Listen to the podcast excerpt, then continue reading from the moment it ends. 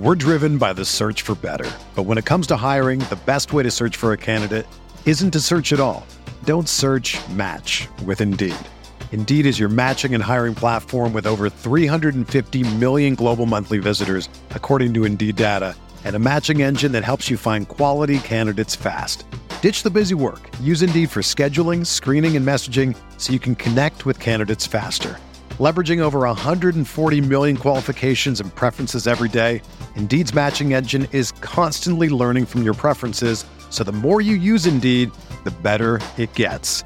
Join more than three point five million businesses worldwide that use Indeed to hire great talent fast. And listeners of this show will get a seventy-five dollars sponsored job credit to get your jobs more visibility at Indeed.com slash Blue Wire. Just go to Indeed.com slash Blue Wire right now and support our show by saying that you heard about Indeed on this podcast. That's Indeed.com slash Blue Wire. Terms and conditions apply. Need to hire? You need Indeed. This episode is brought to you by Shopify. Whether you're selling a little or a lot, Shopify helps you do your thing, however you cha-ching. From the launch your online shop stage, all the way to the we just hit a million orders stage. No matter what stage you're in, Shopify's there to help you grow. Sign up for a one dollar per month trial period at shopify.com slash special offer, all lowercase. That's shopify.com slash special offer. The baseball season is go, go, go. It's nonstop, relentless for every night, six straight months, and then hopefully another month in October. You also have work, friends, family, and a million other things going on. That's when you reach for a Coors Light. It's made to chill. There's only one beer out there that's literally made to chill, and that's Coors Light. I mean, the mountains on the bottles and cans even turn blue when your beer is cold. Is there anything better than opening up your refrigerator after a long day, seeing that icy cold Coors Light can or bottle in your fridge? The answer is no, there's nothing better. That's why when it's time to chill, you choose Coors Light. It's mountain cold refreshment made to chill. Coors Light is the one I choose when I need to unwind. So that's why when you want to hit reset, reach for a beer that's made to chill. Get Coors Light in the new look delivered straight to your door with Drizzly or Instacart. Coors Brewing Company, Golden, Colorado. And as always, celebrate. We are breaking down all aspects of Yankee baseball. This is the Bronx Pinstripe Show with your hosts, Andrew Rotondi and Scott Reinen. Let's go.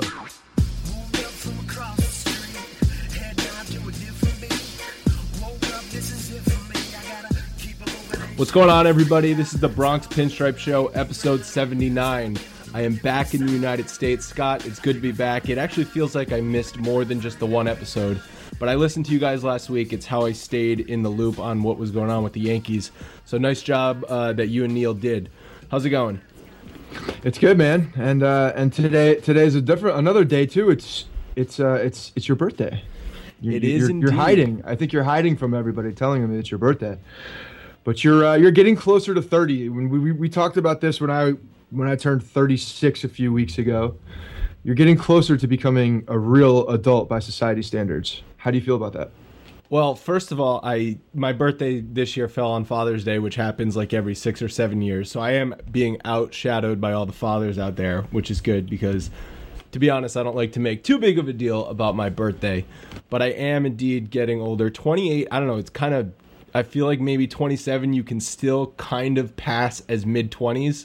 But once you hit that twenty-eight mark, I am for sure late twenties, rapidly approaching the big three oh. And I hear that's a big one. Obviously, you would know. Yeah, no doubt. Like I said, man, you got to be an adult. Just from then on, everybody expects it. They're I just don't like, oh, think, you're thirty. It has to happen. I don't think I need to be an adult really yet because I don't have much responsibility in my life. No, but at thirty, like that day, you have responsibility as being an adult. So you have to carry yourself like that. Like I'm you, telling you, I'm just telling you what society expects. But you, yeah, but you, I mean, you're married. You have a dog. You own a house. I have right. none of that. So but I, I'm thirty. I'm, I'm still, thirty-six. Yeah, but. But, uh, I mean, there's plenty of people who are twenty-eight who have all those things as well. I, I'm not one of them, so I, right. I feel like I can still just dick around for as, for the time being. So when I was twenty-eight, I I was exactly where you are, like same exact thing. Then I met I met my now wife, And within a year and a half, I had a house, I had a wife, and I was in my thirties. A I'm year just and saying, a half. That is that is quick. Yeah, it was it was a it was a big deal. But um, but yeah, uh, and like you said, Father's Day is today. Today's Sunday. We're recording. Happy Father's Day to all of the uh, all of the fathers out there. It's, uh, I know. Hopefully, you got some uh, some good grilling in. Or there's a. It's a hell of a sports day. I'm not, I'm not gonna lie. It's a, it's a great sports day for, for all the fathers with the U S Open, with Yankee game. Obviously, bad game, but at least we got some Yankees uh, playing ball. And then tonight with Game Seven of the N B A Finals. So good good stuff today. It's funny. I left for Italy, and I think it was Game Five of the N B A Finals, and it's now only Game Seven. I was gone for a week and a half. Yeah, it's ridiculous how they span that out. I mean, they they really put a lot of time in between these games to a to a fault, I think. I mean, how do you get any momentum with when you when you have that much time off? I, I just think they could do the every other day thing like hockey does, and at least you like you said, you gain some momentum and there's a buzz. I mean, I guess basketball is different. There's been a buzz, especially because other than baseball, it's really the only major sport going on right now, but at least do the every other day thing. This two and didn't they just do three days off in between six and seven? I mean, it's it's crazy. Yeah, yeah, no, it's it's been a long time, and I mean, for this, it's I guess it's good for them just because they have the build up now to Game Seven. It's you know LeBron versus Curry, and then the way the way Thursday night went down, with Curry getting ejected and throwing his mouthpiece and hitting the the son of one of the owners of the Cavs. I mean, it was a pretty way. It was a pretty good way to end it to lead into Game Seven. So they E S P N and all the Fox uh, channels and all the sports channels had you know, three days to build up to this thing. So hopefully it lives up to the hype. A lot happened in that week and a half that I was gone. One of them being that Steph Curry is no longer the golden child of of basketball. He's yeah, kind of, he's kind of become. A, a little bit like people view LeBron, where they don't really uh, like him.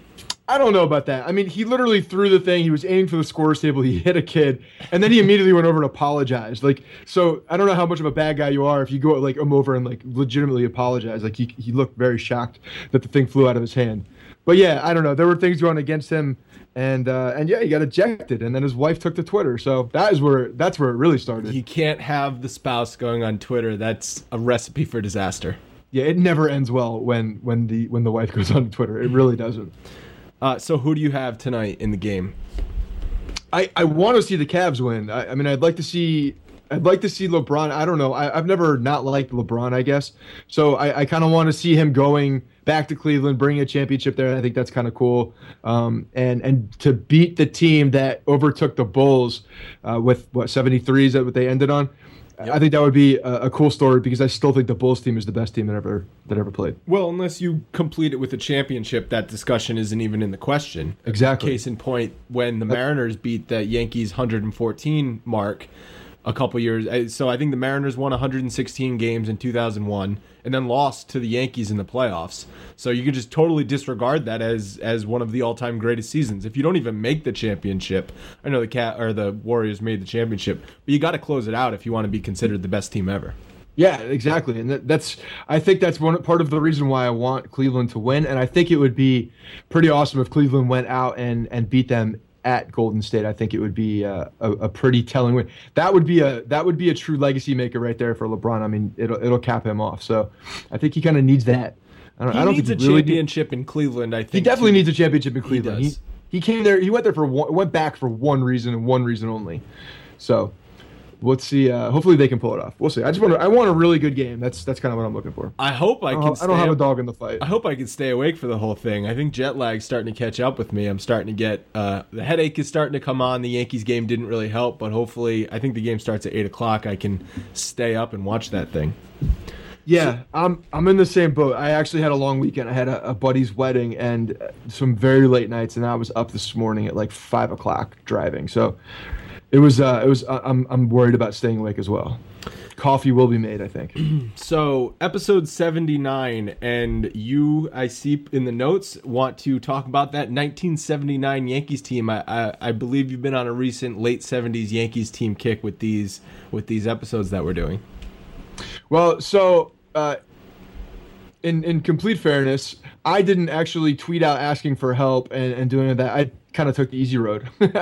So the seventy-nine, nineteen seventy-nine makes a lot of sense. As if tweeting yeah. out, hey, what is a good stat for seventy-nine is, is not the easy road.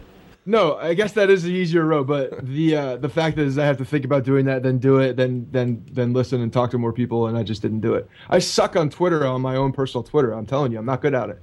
I don't ever think to go on there because I'm always on Bronx Pinstripe. So it's uh it's it's actually more work in my brain to to get to that point. But yeah, so nineteen seventy-nine. Uh, but the, you know, one of the one of the uh, the big things obviously that happened that year was was the passing of Thurman Munson, uh, and the Yankees finished in fourth place after winning three consecutive World Series. So it was, it was a, it was a, they're two consecutive. Sorry, it was a big, it was a big deal for it was a big deal for the Yankees. It was a, it was a, it was a big year in, in more ways than one. Yeah, that my dad talks about Thurman Munson passing as one of the sadder moments in his sports lives. I mean, I think Thurman was one of his favorite players, and that really, I mean, he was the captain of the team. Everyone in New York who was a Yankees fan loved Thurman Munson. That really hit the Yankees hard. Yeah, I mean, I can't even imagine, you know, one of the one of the super uh, superstar, uh, you know, guy from from a, a team that you know that I was around with, you know, passing in some just tragic, you know, accident like that. It's uh, it's it's pretty crazy to think about. And while I wasn't around, I really didn't know Thurman Munson as a player. I mean, you hear everything about him, how gritty he was, and just a team leader, obviously, a captain. Um, so it was uh, definitely a tough year for Yankee fans. There's no doubt about it. It kind of took the backbone out of the Yankees, and I th- I think they made the World Series either in nineteen eighty or nineteen eighty-one, right? Yeah, oh, I, eighty-one, I think. Okay, so but I mean that team sort of was, uh, as they said, without a backbone after Thurman passed, which he was the captain, so that makes sense. Um, we'll have to. Th- I will be tweeting out if anyone has an idea for for eighty. For a good stat about eighty, I will be tweeting that out. So so start getting to work on that. Um, hopefully we can have some weird playoff stat like Bernie Williams, his eighty, eighty career something or or whatever. Uh, before we get into all this Yankee stuff, I just want to talk a little bit about my Italy trip. And I teased it on Twitter yesterday that I will explain why the people of Venice, Italy, are just complete jackasses. You have not been to Venice, Italy, correct? Correct. Never been there. It's a weird place. It's no streets, no cars, all water, uh, canals everywhere. And the people of Venice are basically hate tourists when tourists are the one and only source of income for the Venetian people. Used to be uh, a big importing, exporting, a la George Costanza. Art Importer, exporter. Yeah, import chips, import export exporter. Matches. Used to be that, and then uh, it is no longer that. And basically, it's it's like a, a Disney World place now where people just go and, and are tourists. And the Venetian people just treat them like garbage. And it's a very expensive city, so I don't know why they do treat them like garbage, because if people wake up and realize, hey, this place is sinking, which it is. I don't know if you saw my Twitter, but we were literally trekking through ankle-deep water when it was high tide. Um, oh, I saw that. I thought it was. I saw the. I only saw the picture. I didn't see any captions or anything like that. I just assumed you were in like a rainstorm. Nope. It uh, it's it happens every now and again because the like I said the the the city is sinking from the weight of all the buildings, and it was high tide and a full moon. So whenever that occurs on the same day, water floods into the streets. That's crazy. It well, I need. I, I'm gonna need. I'm gonna need a, a specific example of why there's such, you know, why there's such bad people or why there's such dicks to you guys. Well, I have one from the airport that happened to my sister, which was pretty weird. Okay. Um, we we were we were leaving, leaving back for the U S So vacation's over. You're already in a bad mood, and the airport is just mayhem because it's a tiny airport. And, and another thing is you take a water, you take a boat to the airport, so it's just everything is bizarre. And, you know, we're, we get there. Our flight's delayed an hour. My sister goes up, and she wants to order cheese pizza. But you can only order cheese pizza if you have a ticket, which you get from your airline. You can order any other slice of pizza except cheese pizza, which makes absolutely no sense. And the woman working, who was a Venetian woman, uh, a, a heavy-set woman who was in a bad mood, ended up calling my sister a moron because she did not have a ticket for the cheese pizza. In English? It broke in English. Yeah, so I don't understand. Why do you need a ticket to order any food in the first place? I, no clue. She just said you can't order the cheese pizza without a voucher. Hmm. That just seems strange. And I don't know why you would need something like that to order food. I agree. Like, is this like summer camp or or like a like a date night? What are those those? Not like the, a dance at a in college where you have to you get like a drink ticket. Yeah, it's weird. It's it's very strange. Very strange. So needless to say, I'm glad I saw Venice. I don't know if I will ever be returning to Venice. I did enjoy Italy, though. Uh, the food was the best part. You just... Everything you eat is delicious. It's the most delicious thing you've ever eaten. The mozzarella and the bread and the prosciutto and the antipasto. Like, yeah, all the historic stuff is great. We saw the Vatican, saw the Colosseum, which, I don't know, another thing I tweeted was that it, it did look like the exterior of the original and the new Yankee Stadium, which is pretty funny. Yeah, well, I think that was the that idea. was definitely a thought. Yeah, it was definitely part of the idea, yeah. Yeah, so all that history stuff is great, but uh, if I could eat like that all the time, that would be amazing. Very good. Well, that's cool. I'm glad you had a good trip. It is, uh, I guess, good to be back. Uh, the Yankees won the first four games while I was over there, so I thought me being out of the country was good luck. And then I was I was going to tell you you might have to stay, and then things went bad. Yeah, I mean, that's what happens with this team, right? They take they go on a little winning streak, take two steps forward, and then it's two steps back, and that's the mark of a five hundred team, and I, and that's what I think they are. I don't. Think... I just I just realized the perfect representation of this team, and. I mean, this is from, from, you know, the over the past year or so, but it's it's uh, it's Michael Pineda, right? It's like you have the, the ability to do something, but you just don't do it. Then you do well for a little bit, then you're just bomb for the for a few. It's it's it's like a bipolar team. It's like, oh, one day you're really happy, and then the next day you're just the worst, and it's just a cycle. And it, it's not like one two one two one two. It's it's like four five. Three. It's like multiple wins, multiple losses. You get a you get a groove, and then you just completely wash it away. It's ridiculous. It's really hard to watch.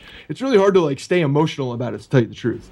It's extremely frustrating to watch because you see them go on a five-game or a four-game win streak, and they swept the Angels, and you're thinking, okay, maybe this is the turnaround. And then they go and lose. I believe it was two out of three to Detroit, and then two games in Colorado to a really mediocre to bad Colorado team. There's just no excuse for it. And and like you said, it, it's when, you know, one day the offense will be good and the next day it'll be completely lost. So it's frustrating. And I just think that when we we look up in, in mid-July and we start thinking about the trade deadline, this team is still going to be around five hundred because I don't think they're terrible, but they're not a good team either. And they're going to hover around five hundred. And the annoying thing is that's probably going to be good enough to still be in the wild card race. And they're not going to sell if they're in the wild card race. But I don't see them getting over that hump to winning, you know, eighty-seven, eighty-eight games, which is what it's going to take to be one of those wild card teams. And and if they're an eighty-one or an eighty-two win team, what's the point of that? I'd rather sell. Every win this team has is kind of delaying the inevitable, which is we're just going to miss the playoffs by a handful of games. It, you know, I, I'm still not convinced that they're not going to sell at least something because of, of uh, I'm specifically talking about the bullpen. I, I still think one of those pieces is going to go no matter what. I think they, I think they have to do that. I mean, I think they have to trade Chapman, honestly. I think they have to. I think they, they're, they're, getting to a point where they, they really have have no other way to go. They're going to lose him at the end of the season. Why not get value for this guy? Um, you know, we'll see. I we, let's. I want to talk about Chapman in more detail later because I, I have a, a little bit of a conspiracy theory. Now that we've had kind of a, a book on him, right? We've this is you know I'd say we've we've seen him a good amount of time. Um, you know, as as watching him every time he's out. So I think you and I have eyes on him for a good amount of time now, and all of us do as Yankee fans, and we can kind of see his int- intricacies and, and you know what he's good at, what he's not. So I got some I got some theories on him, um, but I, I do believe that that's the guy that they, no matter where they are, they have to trade Chapman. If they trade Chapman, do you think that's selling? No, I don't. I think it's just a, I, I think it's a position that they have to capitalize. Even if they get a piece back, that's not going to help them at all in two thousand sixteen. I don't think it's completely selling because of the depth of the end, the end two. And I know the rest of the bullpen has been complete what, trash. What depth do they have? They have the big three, and then after that, it's a giant question mark. Well, that's what I'm talking about. They have guys for the last two innings. The, you can't even get to the big three at this point, so it's kind of oh, a moot point. I, I don't think the big three is going to take them to the promised land. I mean, we thought it was going to play a key factor, but that's when we thought the offense wasn't going to be complete trash. So yeah, the, I mean, the premise of, of getting to the, the big three is pretty much the key to this, and the fact that they've they've they've in essence failed to do that, and more times than not, it, it basically takes a, takes the big three away, and you know it's just some of these these guys. are in a position where I think Chapman, I'm sorry, I think Miller and Betances are, you have those two guys and you, you discard Chapman. Let's just, for conversation's sake, and I don't want to get too much into this because I want to dig more into Chapman, but the those two guys are, are, are, are two of the better guys than, than in the league than anybody else has. So I, I don't think you're losing that much. Yes, you have to figure out some of this. You need a guy like Chasen Shreve to come out of his funk and, and to start pitching better. Um, You need Severino to come back and possibly Nova going into uh, the the the bullpen again and, and kind of locking down that that middle row or the middle spot in the in the uh, in the bullpen. So I think there's things that can happen still, but I, I do believe you have to trade Chapman. Well, there's some rumors that the Chicago Cubs are interested in Miller and Chapman, so I believe um, you know that's what you were alluding to, right? Well, I'm just talking in general. I think that Chapman's going to be extremely valuable at that point. But and don't there's going to be think... a lot of teams looking for him. I, trading the two of them is, I, I know we've been, there were a lot of rumors floated and we covered a, a few of them. And while they have weight because these there's there's you know reputable guys talking about them and and and dropping these rumors out there, but I don't know so I don't know what they could possibly give us for for Chapman and Miller that would be uh, of equivalent value. Guys like The guy, the, the the name that keeps coming up is Jorge Soler, and I no just thanks. I just don't I don't see that. Like I don't see Jorge Soler as being a guy that's going to put us over the top or be a. I don't. I, the jury is still out on this guy, very much so. I mean, he's he's young. He's twenty-four, and yes. and he's uh he's a right-handed bat, which is good because they are lacking right-handed bats. You know, overall. In, in you know on the team right now. I mean, they have Refsnyder and Judge, who hopefully can impact the team in the future, but right now they're they're at a lack of of right-handed bats, and he's on a on a good contract, I believe. I don't even think he's arbitration eligible yet, but but he's how good is this guy? We don't really know. I think he's probably at best like a fourth outfielder. So you're certainly not trading Miller and Chapman for him. If oh, you gosh, say, no. If you tell I don't me, think they're. I wouldn't trade Chapman for him. I well, think they can so, get better value for that. I don't think honestly. Chapman has that much value. Oh, I do. See, I think at that point when the season's coming around and you have guys that are like the Nationals, I think are going to be very much looking for a closer. Very much. I guess if you I, find a desperate team, because you look at what the um, there's always one or two. Like always I used the example of what the Red Sox got for Andrew Miller two seasons ago from Baltimore, which was Eduardo Rodriguez, who is a left-handed young starting pitcher who has the potential to be like a number two starting pitcher. He's probably more like a number three, but that's a lot for a guy who was just a rental in your division. So and he was an eighth inning guy at the time. He was an eighth inning guy at the time. Was certainly not as proven as he is now. Um, I get. I mean, certainly Chapman is more proven now than Miller was in two thousand fourteen. But I mean, Chapman has been kind of okay. He's been good for the Yankees. He hasn't been lights out. Okay, so let's. We've been talking about this. We might as well get into it now because otherwise we're going to have a divided conversation. So, what what I've seen from Chapman is yes, this guy. We we all get. I think we all get starry-eyed, and, and I'm I'm guilty of this. I mean, you know this. I get starry-eyed when I see Nathan Eovaldi hit ninety-eight miles an hour. But there's there's there's flaws to the pitching. With with Chapman, the one thing I've really noticed is when this guy is not locating in his fastball, when it's one hundred one miles an hour, if he's if he's at ninety-six, ninety-seven, and he's and he's uh, and he's he's locating that, he's still kind of getting hit. When this guy's velocity starts to dip a little bit, and it's probably going to happen sooner than later. He's been around for a little bit, right? I I, I got to imagine it's not in the, I would say within the next three to four years, this guy's velocity is going to start dipping significantly. God forbid he go, you know, has an injury or whatnot. If he's completely healthy, I, I feel like that's going to happen because it's just, you know, Father Time's going to come around. And when you look at what he has besides that one hundred plus mile per hour fastball, it's not very much. He doesn't have good stuff. His fastball is filthy. It is. It's it's nasty. But when you start throwing Uh, the, the breaking balls that he does, he hangs them quite often. They are not great curveballs. They are not great breaking balls. When it's not a curveball, it's a slider, I believe, right? When he yeah. throws these pitches, they're, when if his velocity is dipped and he's throwing his pitch, he's not going to get away with it. He's just not going to. So I I don't know. I just don't know how much long-term value he has. I think because I don't think he can pitch.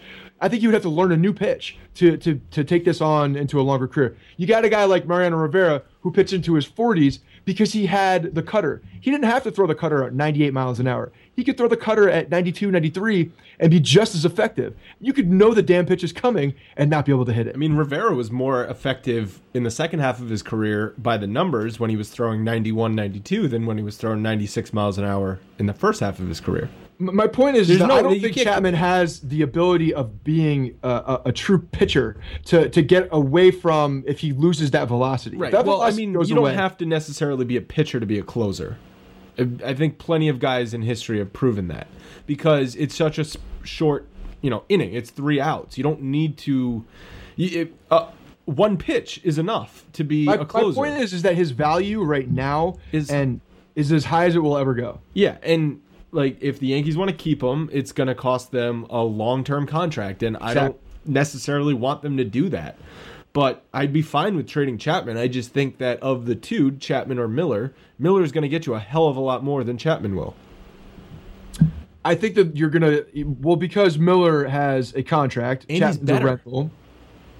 I, he, some people may think that, some people will not. I mean, he, he's he's been more effective, no he's doubt. He's been more effective over the last – Two he's, plus and he's been seasons. Proven that he can do it anywhere. You yes. know, no matter what inning, it doesn't matter what ballpark he's in. And he's the contract un- is a huge thing. I mean, I guess if you're thing. the Cubs and you just want to win at ASAP, you don't care. You'll have Chapman or Miller.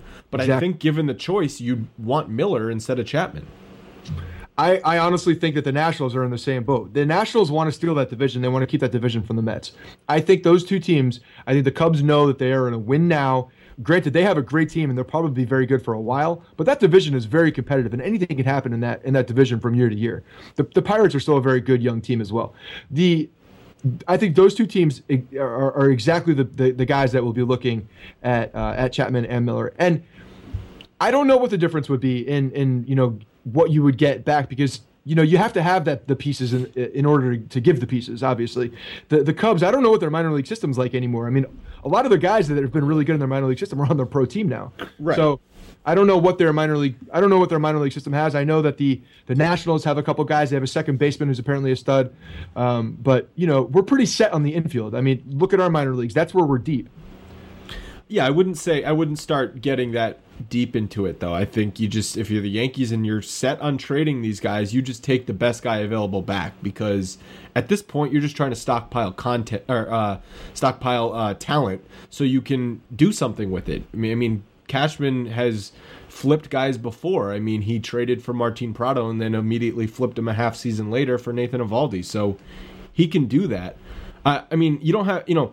What would you like to see the Yankees get back? You don't need to give me any names, but what what would you like to see them get back from Miller or Chapman or both? I want to see a to- I want to see a top prospect who's ready to contribute. I want to see a guy who's in at least Triple-A.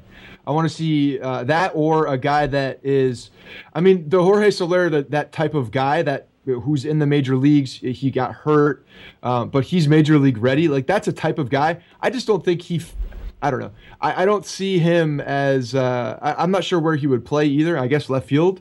Um, I mean, to be completely honest, I don't really know enough about Jorge Soler to tell you, you know, how good of a player he is. I looked up his stats. They're pretty average. Um, and the Yankees have a lot of outfielders. They have a lot of outfielders, and he's a young, athletic dude who's got some pop. Uh, you know, he's – He's been hurt a few times. I think he has a hamstring injury now. So we would be getting damaged goods at this point. I don't know if he's, I don't know where he is in this injury. I can't say that I've kept up with him as much, but I don't know. I, I, I can't tell you that. I don't have an answer for that. I'd have to know what the hell was there. I can tell you this. If they, if they trade Chapman and what they get back, I'll tell you if I think it's good enough. I, I can, I can react to it, but I don't know. I don't know what they would get for, for one of these guys. I think it needs to be a guy that's ready to contribute either right now or on the cusp of right now, but not, I don't want a guy in single A who has big potential. So when you said you don't think it would be selling if the Yankees traded Chapman, I disagree because this team has absolutely zero point zero chance of winning without the big three in the bullpen. I don't think they can win with the big three because I don't think the rest of the team is good enough. But the only way they would ever win in the playoffs is if the big three are pitching and dominating. I, I don't. I, you still have to get to the big three, and that's the problem for me. That's well, where, I'm, that's I'm assuming the, the, if the thing that if, I can't get around. If they've had a good enough, you know, rest of the season to make the playoffs, the rest of the team would be playing better, and in theory they would have enough to get to the big three, and then that's how they would win in the playoffs. But w- without them, I, I, I see zero chance of them winning, because the starting rotation is not going to go seven innings in in the playoffs, and that would be, you know, Betances, then Miller. You, they could barely go six innings now, so, to even get to the big three. So if they trade Chapman, they should just start selling. They should trade Beltran. They should trade uh, Miller if they can get a lot for him. They should think about trading Nova. They should think about trading Gardner. I mean, because this team, they, they have to be realistic about this team. You're talking to a guy who wants them to sell, by the way. We we I think you and I are on the same page. I'm just I'm talking about a, the the fact that I think they will they should trade Chapman no matter what, but I still think they should sell. More, I think. Carl, look at Carl, look what Carlos Beltran's doing right now. Yeah. He's he's he's he's he's uh, he's hit the fountain of youth. I mean, this guy's one of the best hitters in the league right now. He's raking. He's at an extreme value. He, he's you don't their think second that the most Royals, valuable asset right now. The the Royals or some other team with a D H. I mean, I think it's got to be an American League team though that, that would take this guy so that they can give him days off in the outfield and still have him his bat in the lineup. But a guy like the, I mean, think about the Royals. Think about a, a homecoming to the Kansas City Royals. I mean, th- that's a perfect spot for them. I don't know if they want to give it, give uh, a guy like Carlos Beltran into the uh, the American League if they still think they're going to compete. But if if they're trading Beltran at that they're point, they're not competing. They're ma- they're mailing in the season. So um, there's definitely there's a lot more value on this team. There's a lot of guys we could talk about. I mean, you could talk about McCann also with Gary Sanchez, you know, playing well in the minor league. There's a lot of things that could happen. I just don't think that if they're either in a wild card spot or very, very close to it at the trade deadline that they would ever trade Chapman. Because I mean, history would, history tells us that, that things aren't going to happen. Unless they get a piece back that helps them this year, a starting pitcher or something. Uh, right.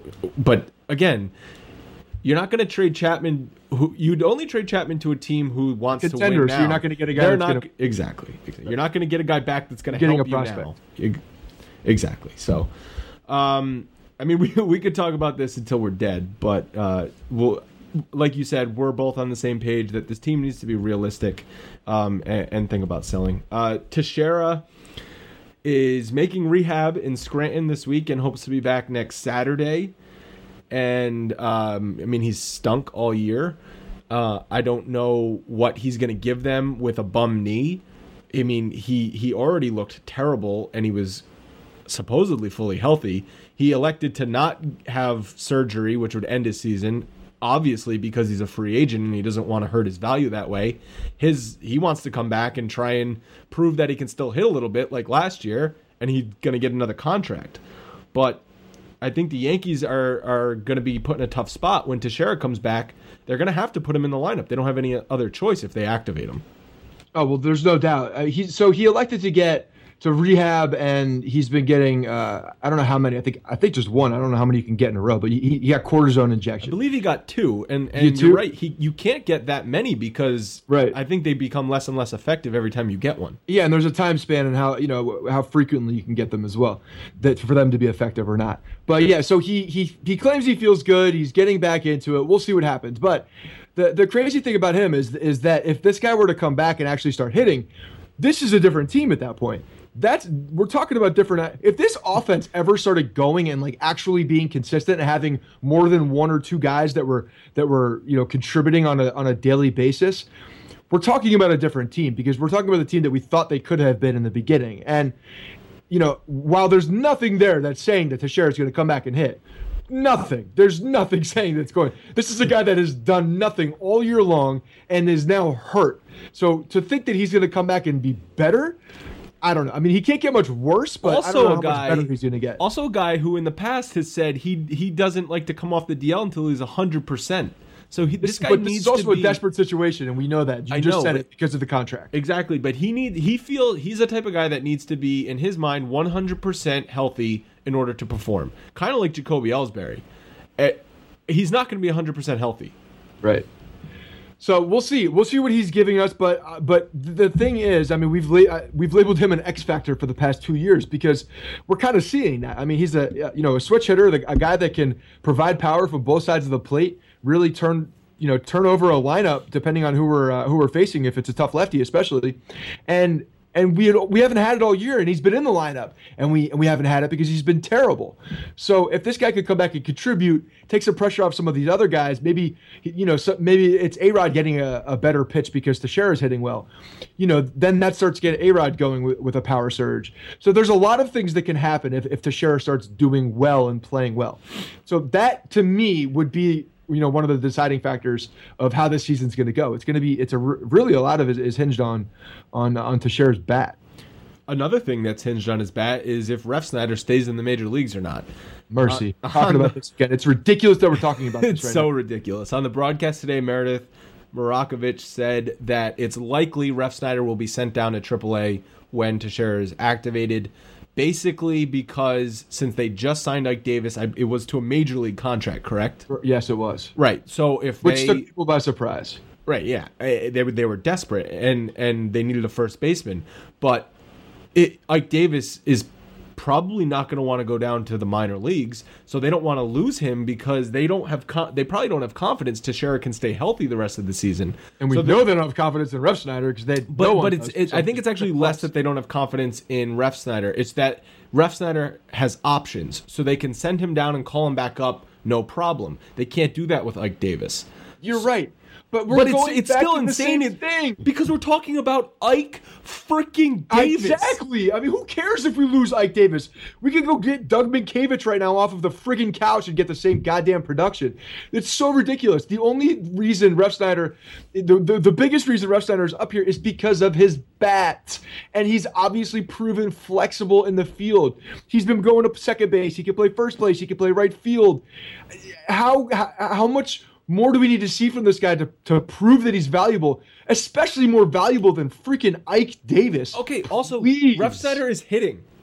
He's I know. hitting the ball. Over the last fourteen games, I, be- I believe he's got like a three thirty average. Who else on this team is batting over three hundred? Nobody. There's no reason. There's zero reason to, to send this guy down. It's it's so stupid. It really is so ridiculous. It's typical Yankees is what it is. It's typical Cashman Girardi sending, you know, you think Refsnyder has finally given them enough evidence that he can hit in the major leagues that they would say, you know what, he is more valuable than Ike Davis. Hey, hey Ike, take a hike. Who cares? We don't, as you said. In, in what other team, what other world is, is Refsnyder blocked by guys like Brendan Ryan, Stephen Drew, and Ike freaking Davis? Please, it's it's ridiculous. It's not even an argument. I, he and he's played well over at first base.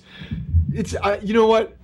I can't even I can't even get like my I can't even get my blood boiling about this anymore because it's the same thing over and over again. All he does is come up, he hits, he plays hard, he plays everywhere they do, tell him to play, and he plays well. He he's played a, a pretty good first base. There's there's only been a couple times where I've seen. Where I've seen things, there was one that was a pickoff move, and honestly, it was a bad throw, and he couldn't get to the ball. Ball went up the line. Maybe Ike Davis gets it because he's got long, freaking huge arms. Maybe. Okay, Ike Davis is a first baseman, so yeah, he's better defensively than Rob Refsnyder, but this team can't score. This team's problem is not defense. It, it's offense. Refsnyder provides them offense. I don't know what else they need to see in order to realize that he can help them win games be, by by scoring runs and and driving in runs and getting on base. I don't know it's what else more they than need run, to see. It's run prevention. The run prevention stat needs to go away then, because that's all they're looking at. They're looking at run prevention. It's really hard to win Defense. games when you score one or two runs off Dude. off you know mediocre competition, which is what they've been playing the last week. Um. Uh. You know, speaking of of bats, uh, guys in slumps. Brian McCann finally busted out of a, a long slump with two home runs on Sunday versus Minnesota. But where has that guy's bat been for the last month and a half? Yeah, it, it, you know, what was it? Uh, we have a stat in here. He was eleven for eighty-one. Getting into it, and he, he broke an oh for fifteen today. Uh, but looks like he came out of it, so hopefully it's uh, so, something he can he can build on and, and continue. But, yeah, I don't know. I mean, it's, it's a slump. I, I think catchers can go into longer slumps. I feel like those guys uh, can definitely go into longer slumps than most, just because of the physical toll of being a catcher as well. Um, but it's it was good to see him come out of it. I mean, it, you know, it's it, it's baseball. They're, they're going to go through slumps. Unfortunately, this team has, has been slumping at the same time. Um, but it looks like actually this time McCann slumped almost alone, which is cool. That was good. That was a positive. It he was slumping. He was seem... slumping with only like one or other two, one or two guys, not the entire team. You know what sucks is that it seems like when the Yankees this year go in slumps, it's eleven for eighty-one, one thirty-five, which is horrendous. And then when they're hot, it's like two seventy-five. It's not like a three ninety hot. It's barely above average hot. Unless your name is Rob Refsnyder. Yeah. It's like that. It's for a while. It's like people were saying that Chase Headley was, oh, he's getting hot, and you look at his numbers, and he's batting like two eighty-five with a bunch of singles. It's like, really? That's hot. Yeah, your boy's up to like two sixty right now in the season. So okay, how many extra base hits? He's still just a singles hitter. I'm just telling you, he's climbing. He's not the problem. He's not the problem, but he still sucks, and I hate him. That's fine. the The other thing is that uh, Gardner went through a ridiculously long slump, and he came out of it pretty well. I mean, he's been he's been, he he he has been slumping as of recent. Uh, as of re- recently, he's another guy who kind of broke out today. Had a couple hits, hitting the ball hard. He squared the, the ball up a few times today, um, but. That was a short little slump for him, which was good because he's been he's been hitting the ball really well over the past month. He had a really terrible May. It, yeah. it was like a sub two hundred batting average May, which is we usually don't see that until September. So it came early this year for for Brett Gardner. It usually happens in the second half when he starts to break down physically. Uh, another guy who's you mentioned earlier, Beltran, was bothered by that knee issue, but he took a couple days off. He took a couple days off in Colorado, right? Yeah, he took a couple days off in Colorado, and he had his knee drained, actually, in Colorado, or just before Colorado, I think. Uh, I think the when they were going there. But he did have his knee drained, and apparently it's uh, it's much better because he came back and, and started raking on Saturday. Um, so, yeah, he's been – he's. I mean, he's swinging one of the hottest bats in the major leagues. I mean, he's he's absolutely saving this team right now for to, – saving this team to be in a conversation of five hundred or in a wild card or whatever. And he's got a reputation of being clutch. His postseason numbers – over his career are fantastic, so he's extremely attractive to any team who plans on making the playoffs because they feel confident they can plug him into the middle of the order and get production in October from him. And the knee doesn't seem like it was a concern because I think it was the other knee and not the one that had given him problems in the in the past. So this is something that I think he, like literally might have slept on wrong, something like one of those. And you sleep on a knee wrong. You sleep on your leg wrong. I oh I get it. I get it. I guess it's like a thirty-six-year-old kind of thing. Yeah, as a twenty-eight-year-old, a spry twenty-eight-year-old, I wouldn't. You wouldn't understand. Get it. You wouldn't understand. Yeah. I started to oh those long flights though. My neck was really bothering me on this trip. Oh. Starting to starting to feel my age a little bit. Um, since uh, another guy who's feeling the age, A-Rod, has come off the D L. I believe he's been off the D L for about a month now, and he's actually producing nineteen R B Is in his last twenty games, which is exactly what you know they need out of A-Rod. A-Rod and Beltran have been pretty good over the last few weeks in the middle of the order. Uh, like you said, maybe if Teixeira can come back and provide another bat in the middle of the order, that totally changes the, the dynamic of the lineup, assuming these other guys don't go into more slumps. But, you know, A-Rod's been pretty good. Uh, I, I I think he he has been closer to what I expected this year, which is not quite as good as last year, but still not, you know, terrible, which is what he was in, in April. Yeah, you know, we're still not seeing the... the power that we, we expected. I mean, he's hitting the ball.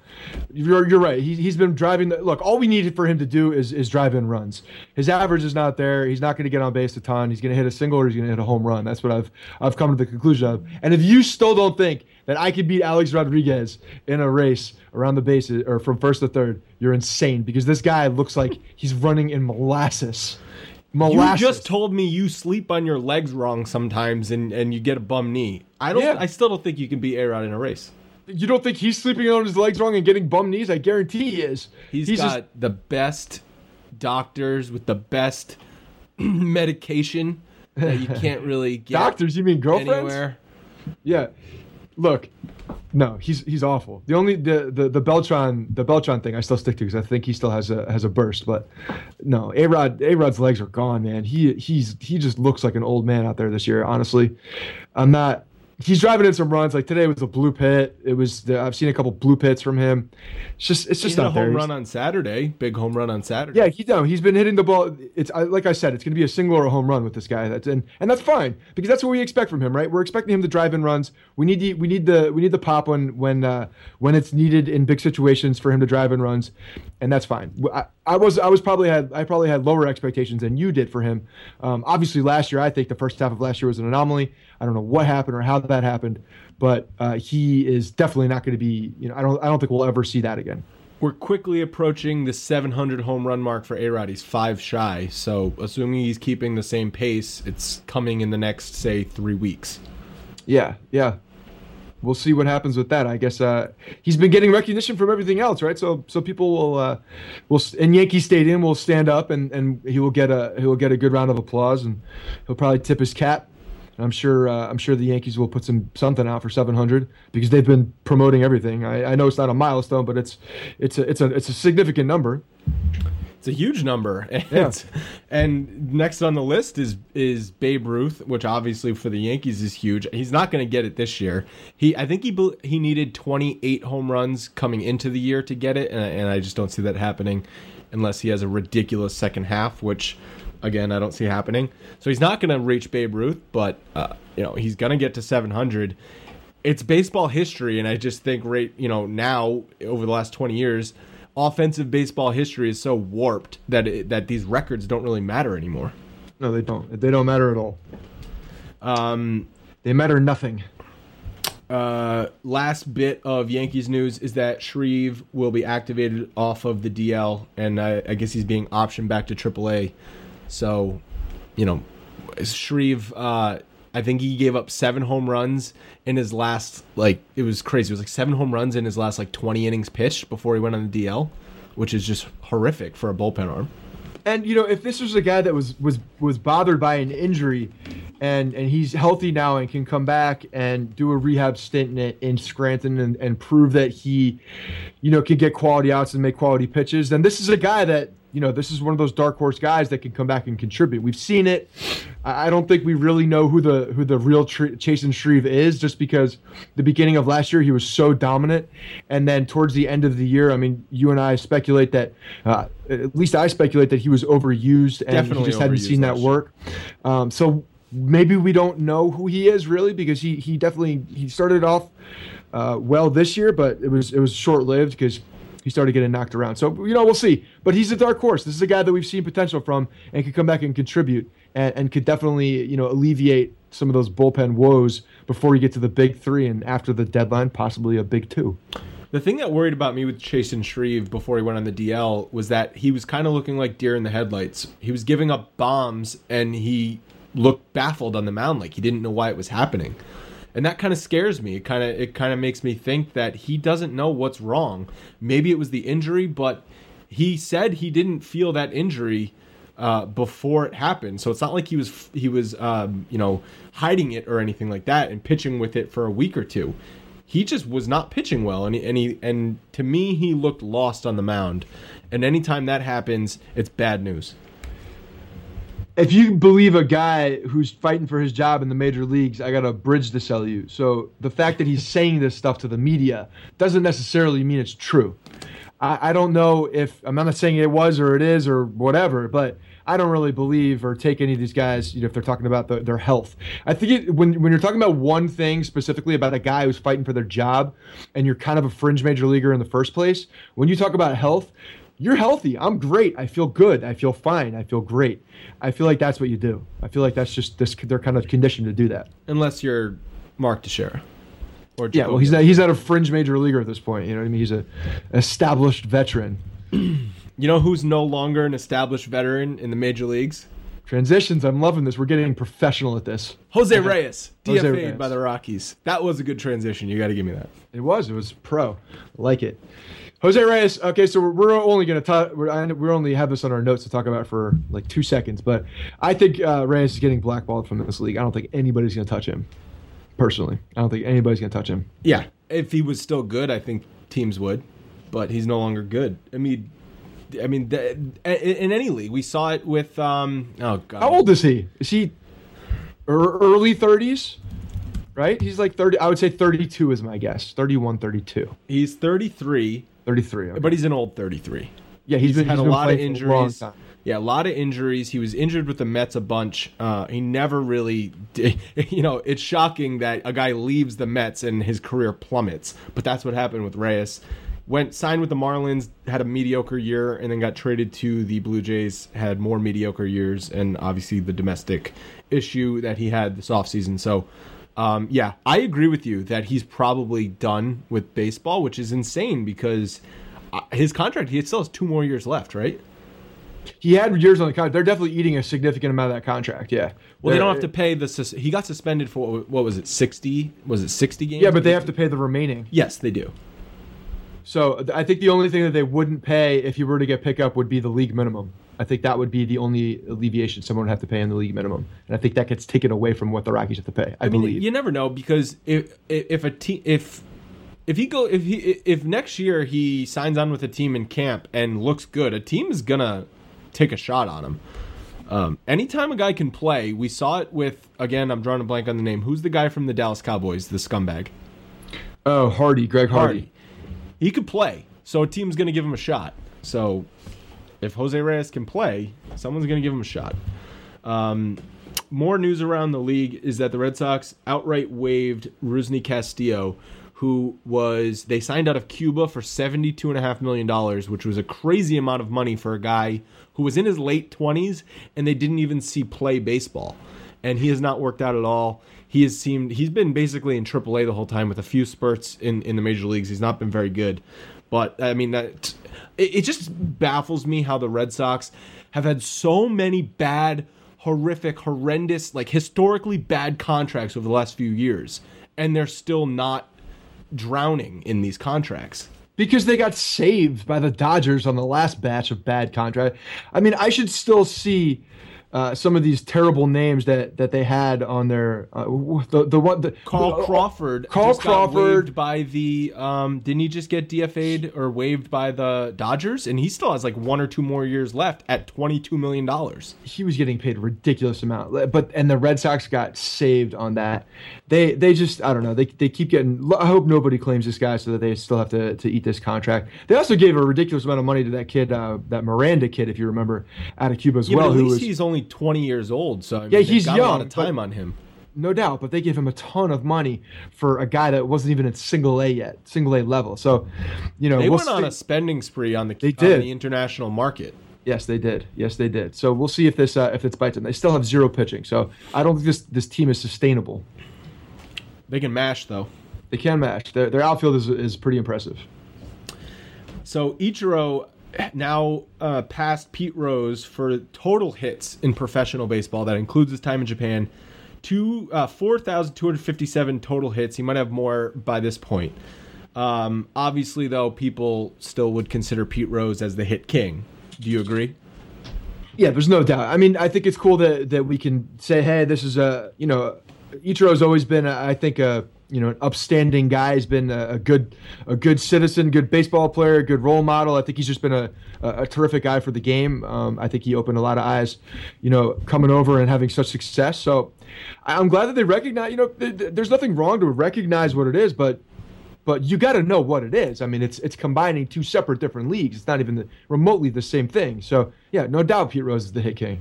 And he's approaching three thousand hits in the major leagues. He's twenty hits shy, which is so crazy considering he came over at the age of twenty-seven in two thousand one.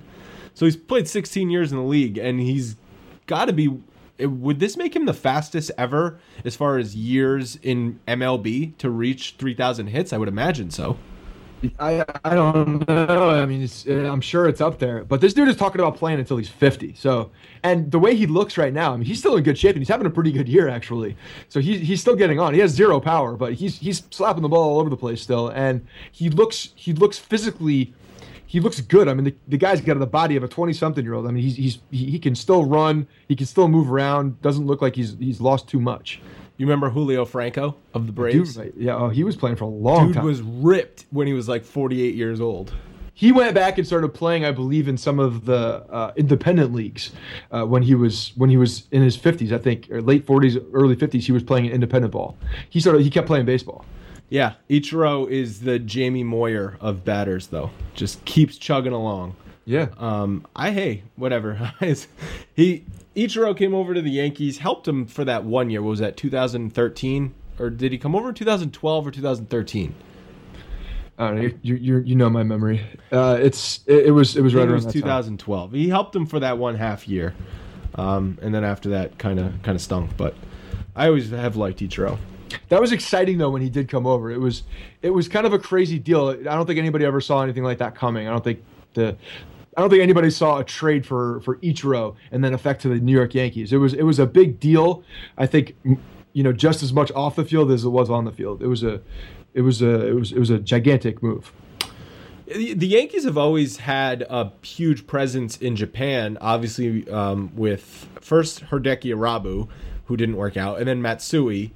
And then they have had recently Ichiro and Kuroda and now Tanaka. So, I mean, I would have to imagine that them and Seattle are the two biggest teams over, over in Japan.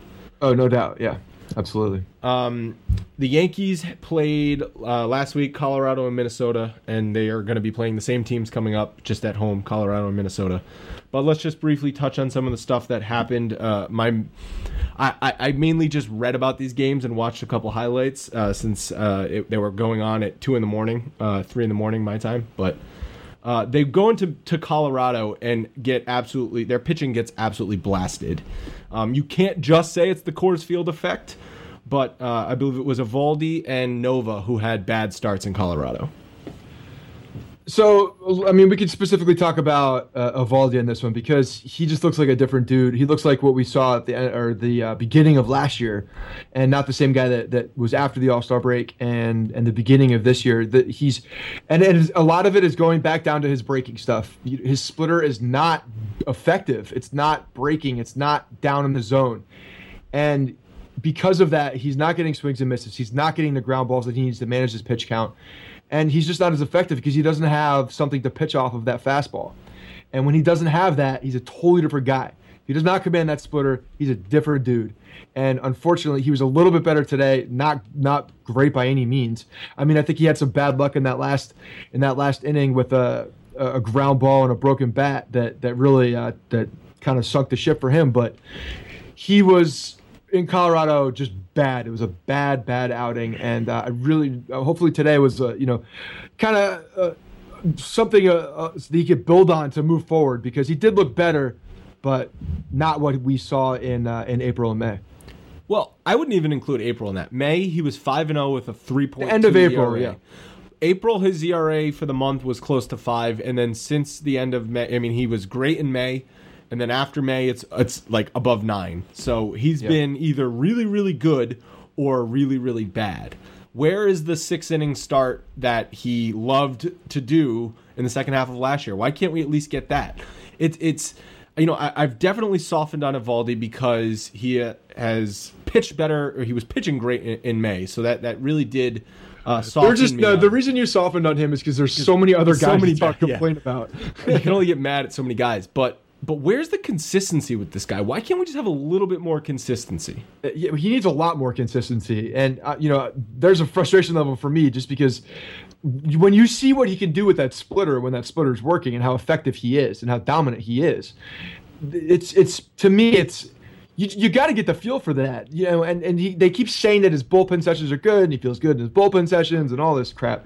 And then when he gets out there, it's just not working. I don't understand that. I don't understand how you could completely lose feel for a pitch uh, from from from one start to another. I, I, I don't understand that. And especially from, you know, when you're uh, a three to four start stint, you know, a stretch of that many times.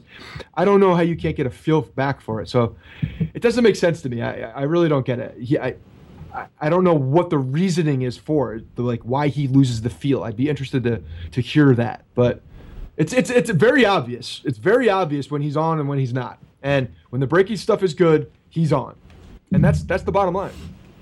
Uh, guy who's been on a lot is C C. I mean, he just keeps getting better every time out. It's insane. He has the lowest E R A in M L B since May, which is point eight two. C C has definitely figured out how to pitch. Yes. We kept at, we kept getting on him last year. He's got to learn how to pitch or else he's going to be out of the league. I mean, I still have concerns about his health because I think he's got a lot of miles on him and his knees are, are not good. But he could conceivably start, you know, pitch for a few more years if he can keep this up. There's no doubt. I mean, it seems like that brace is working wonders for his leg, and he's used to it, and it's stabilizing the knee. So, you know, he's with what he's got, he's he's really learned to be to to be an effective guy. And and I'm I'm I'm very. This is probably the the the. I think the, one of the best stories of the Yankees this year is seeing C C come back and and pitch well and be dominant. I mean, this guy's he's really confusing batters. He's keeping everybody off of their uh, off balance. The one thing you're seeing, because he's because he's got to be, you know, around the corners a lot more, you're definitely seeing the walks up. And I think that's that's an okay thing, because I think they're they're ready to live with him walking more guys for that reason. Because he doesn't have the the blow away fastball where he can just come at a guy, he's got to he's got to nibble, he's got to, you know, fight fight the corners, he's got to change speeds, and because of that, you, you know, his command isn't going to be as good. So they're living it, but he's getting out of these situations with big ground balls, big pitches. He's pitching great. Yeah, he's. I mean, so that is living dangerously, because if you have a lot of guys on base, eventually some of these lazy fly balls to, you know, medium deep right field are going to be in the seats, especially at Yankee Stadium, and it's not going to be a solo shot because he does have a lot of guys on base. But he is pitching out of jams. You, the numbers don't lie. I mean, he's pitching great. He's not only should be an all-star this year, but he's probably at this rate going to be comeback player of the year, which is just crazy. Yeah, no, it's it's a great story. It really is. So I'm I'm super happy for C C. And I mean, this dude is he's, right now, if you look at the numbers, he's pitching as one of the best base as one of the pitchers in the, in the major leagues, and should absolutely be considered for the All-Star game. And it totally changes, if he can pitch well this year and next year, it totally changes his entire the way the Yankee fans will look at as, no as doubt. C C's career with the Yankees, because first three years were fantastic, worth every penny. Won them a World Series. He was uh, without a doubt an ace. Everything we talk about that Tanaka isn't, C C was. He was an ace. And then he he stunk. And then the alcohol issues, and it looked like C C's career was going to just go down the tubes, and he was the, the Yankees were going to be stuck with a mega contract, and it was going to be, you know, really ugly. But now now it's not looking that ugly. And one of the biggest things that we're seeing this year, too, that that's kind of like the old C C in a sense, is, well, while he's always been a competitor, you're seeing the the confidence in, in his eyes, the fact that he knows that, hey, if he walks a guy, that's okay, because because that's part of the game plan at this point. I mean, walking a guy is not part of the game plan, but it's it's it's kind of built into the game plan, knowing that that's going to happen, and you can manage your if you can manage the uh, you know the issues, then then you can come out of a start. But his competitiveness, I mean, he he's he's still getting so fired up, and you can see how much he competes on every single pitch, and that he knows every single pitch matters, and you can see it in his eyes. I love seeing the competitor out there uh, and how fired up he gets. So uh, you know, it's really fun to watch him pitch, and honestly, like I like. You know, I, I've said in the past that El Duque was one of the, my favorite pitchers to watch, just because, you know, he never had overly dominant stuff, but he was a guy that really knew how to pitch. He would change speeds. He would hit corners. That's the type of pitching that I really like to watch. I think it's it's fun to watch, and I think it, it's more of a craft. And and C C's really honed that craft, and you're seeing, uh, you know, the the the dividends really from all the hard work he's put in. So again, I'm really happy for him. Whoever got to C C, whether it was Andy Pettit or Cliff Lee or some pitching coach out there, can they get to Nathan Eovaldi, please? Man, uh, why doesn't C C get to Nathan Eovaldi? Let's let's pay it forward. Yeah.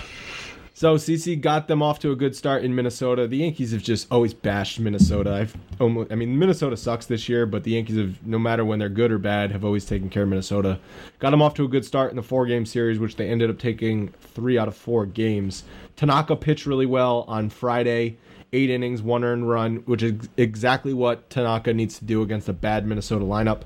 And uh, that was the night that Refsnyder got everything started in the first inning. Yeah, and I'm pretty sure Tanaka was on extra rest again, too. So it kind of leads to the he fact have, that... He would have been, because they yep. they had Monday and... Th- did they have Monday and Thursday off? Or No, Thursday this week. Monday and Thursday this week. Okay.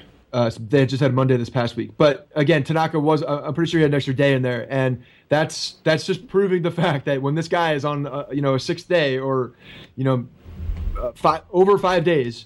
that he is that much more effective. He's a different pitcher, and you know I'm all for trying to get him that if if, if at all possible. So well, they're going to be and, able to, and you know Girardi will. They're going to be Girardi able to coming up because, like you just said, they have Monday off, which is today as you guys are listening to this, and then they have Thursday off. So a lot of off days coming up. He's going to be able to pitch on six days rest. I, it still annoys me, but it's just the reality of the situation. Um, the Yankees had a good comeback win on Saturday. I was uh, not able to even follow this game. I was flying. But uh, A-Rod and Beltran with, with the comeback uh, home runs, and I believe Didi also had a big hit. So well, the one thing about these, so Didi has been just smoking hot. I mean, he was he's been hitting the ball tremendously, and he's been getting a lot of very big two-out hits too. On I believe it was uh, it was Tuesday night against Colorado. While they, they were down, they started mounting a comeback uh, late in the game, and Didi hit a three-run shot um, and finished with another hit in the game, I believe. So he's He's a guy who's been hitting the ball very well, especially in clutch situations. And and again, on Saturday, proved that uh, Refsnyder played well. Yankees down four nothing. This is something that we haven't really seen this this year is as a Yankee team fighting back into a game that that was that looked to be you know over. I mean, it look you, you get later in the game and uh, and you just you just expect the Yankees to lose with this with the offense that they've been trotting out there. But but yeah, uh, Beltran hits a, a two-run shot to tie the game. A, or A-Rod hits a two-run shot to uh, tie the game. Bel- Beltran hits a, another two-run shot to take the lead. Uh, and then, uh, you know, it was it was game over from there. Obviously, Chapman was a, a little bit of a, a question mark on that game, which kind of uh, brought me to my conspiracy theories. But, yeah, good to see them come back. Well, Minnesota's bullpen sucks, and they gave the game away on Saturday, and they tried to give it away along with the defense on Sunday. Uh, Yankees just, bats went silent. Ervin Santana, the Yankees have owned Ervin Santana in his career, and he's been really bad this year, and they only got two runs off of him. It, it's inexcusable. I know Eovaldi didn't pitch bad, but again, he didn't pitch great. He had a lot of pitches through six innings. I think it was five and two-thirds innings. Uh, I think you said earlier he had a little bit of bad luck in that inning, which I know, broken bat single uh, or broken bat double, which scored Plouffe uh, on that replay call.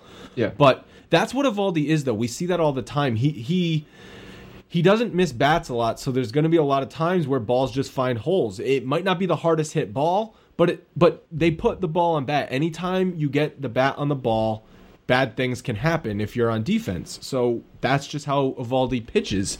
And when he's only pitching with his fastball, it's one speed and guys are going to catch up to it.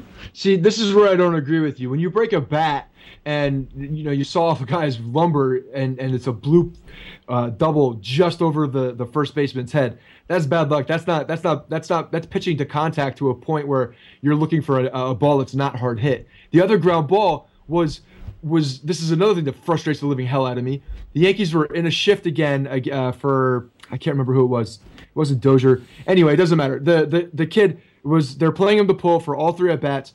Third to, third this is the third at bat that he went to right field against the shift, yet they stay in the shift and have Castro cover the bag, which left the right side of the field completely wide open. So when Castro went to cover, it was a it was a ball that absolutely would have been um, Uh, would have been fielded and would have been no issues, and it was uh, it, you know trickled into into the outfield. So it was bad luck. His pitch count was higher. He hadn't gotten to one hundred yet at that point. Would have been out of the inning through six, and it would have we would have we would have said a much different much different starts. The the thing I think we're we're looking at is how he pitched. I think he pitched much better. Um, you know, we're just looking for I'm looking for improvement at this point over those last three starts, and it was somewhat of improvement. Somewhat of an improvement, which. If you didn't see improvement, you'd start to worry because Minnesota yes. is not a good team. But right. uh, they had Betances warming up because in that sixth inning, the Yankees were leading going into it, two to one. So Girardi had Betances warming up just in case. He ended up having to come in after they were already down three to two, and he ended up letting two inherited or one inherited runner score, right, and then one on his own. Um, Betances has not been great with inherited runners. He's much better when he starts off a clean inning. So that's a little annoying, but I don't know if Girardi could have done anything else because they had the lead at the start of the inning. Yeah, it's a. It, it was just you know the balls the balls went where the guys weren't. That's baseball, Susan. What are you gonna do? I got to get one of those in every week at least. So, but again, as we've said a thousand times, this is why I don't see the Yankees doing anything this year because every time they take steps forward, they take steps back. Um, and right now they're three and three against the Twins and, and the Rockies. You got to be a hell of a lot better than five hundred against two of those teams. This are yeah. I mean, the fact that they came in and, and took three or four of Minnesota, that's terrific. The, the Colorado series is what really hurt. The, you know, losing those two games. I think we would have been very happy three out of four. A, a sweep would have been obviously ideal, but um, the fact that they lost those first two to Colorado was kind of a dagger. It, it was it was extremely frustrating to to lose those two. I mean, you got to walk out of there with at least a split. Well, they can get redemption. They got to take you know sweep them at home. They swept you at home. You sweep them at home. Uh, and then you got Minnesota coming in again. So really, it's, it's an easy part of the schedule with days off, so the team should be rested. Um, all right, let's uh, read a mailbag question before we get out of here. This one comes from Cody Graham, who has submitted in the past, um, and he is uh, Cody Graham twelve on Twitter. He says, hey, guys, I wanted to ask a question this week that's kind of fun. Is there a non-division rival you hate? For example, my uncle hates the Angels, and living in Michigan has made me hate the Tigers. Is there a team that just bothers you for no logical reason? Thanks, and go Yanks.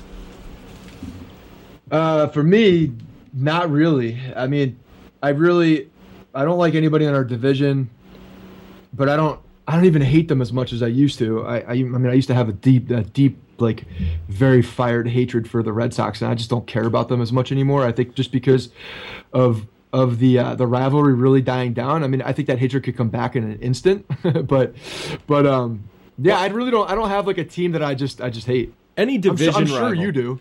Any division rival is easy to hate. I mean, yeah. The Blue Jays were a non-factor for twenty-five years, and then they got good for a half season, and we absolutely hated them last year. Yeah, yeah. So division, anytime... division is, is up for grabs, no doubt. Like right. I'll hate you every day probably, and then not care. Uh, but he mentions two teams that I would agree with, the Angels and Tigers, because the Angels have always been a thorn in the side to the Yankees. Joe Torre, that was the only team when he was the Yankee manager that the Yankees were below five hundred against, was the Angels. So Mike Scioscia and the Angels always had his number. They lost the two thousand two and the two thousand five A L D S's to the Angels. Um... And then the Tigers, that that series in two thousand six still remains as one of my most frustrating series.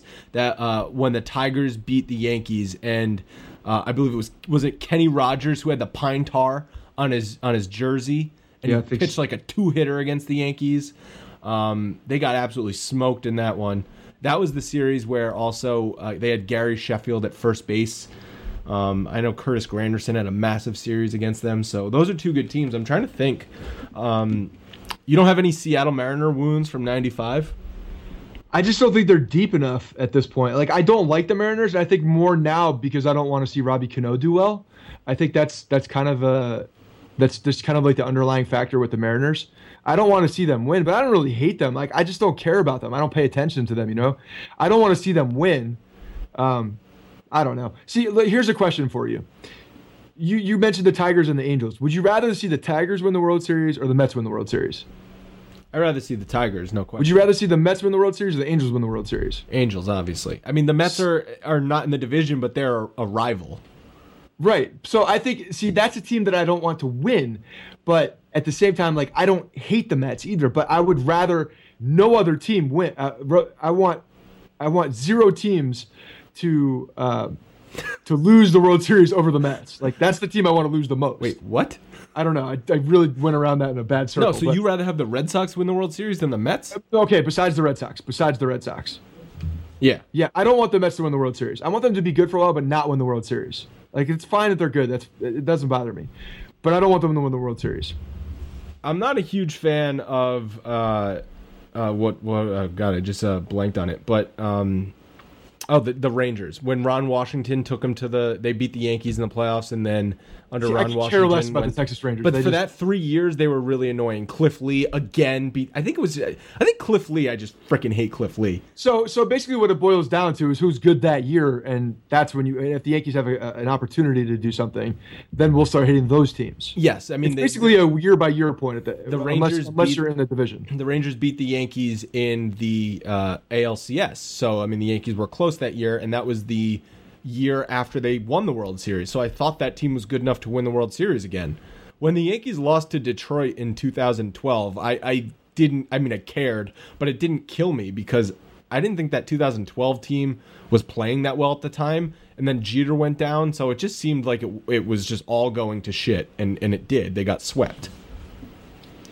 I um, think a lot of the hatred, honestly, for me, also goes into, well, one, it definitely goes into the situations. So, so like last year, I, I, I really, I really despised the Blue Jays. But a lot of that also goes into the fans and like who they are and like the, how they act too, and. Usually the, the the team that you're competing against and they're and they're doing well also, they're not going to be nice about it. So I think that that kind of drives the dagger in also a little bit deeper. Twitter has a big factor in that. Social media has a big factor in that because yeah. ten years ago we were playing the losing to the Tigers in the A L D S and Twitter wasn't around. We didn't we didn't know what the Tigers fans were saying about the Yankees.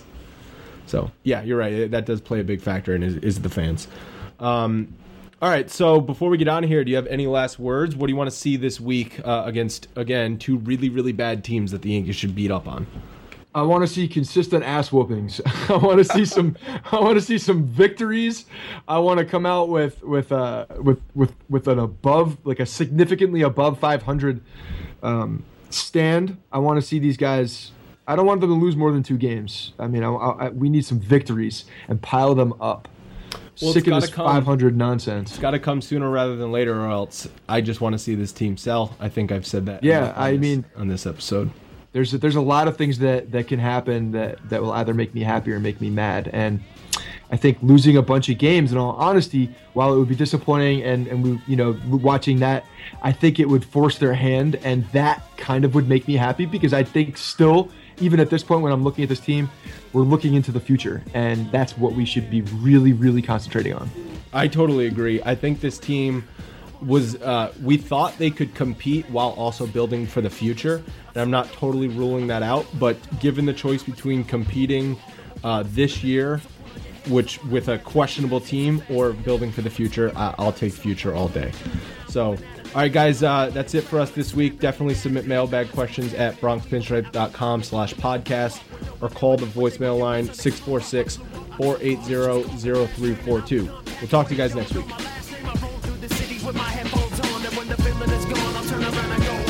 Hey, guys, thanks for listening to the Bronx Pinstripe Show.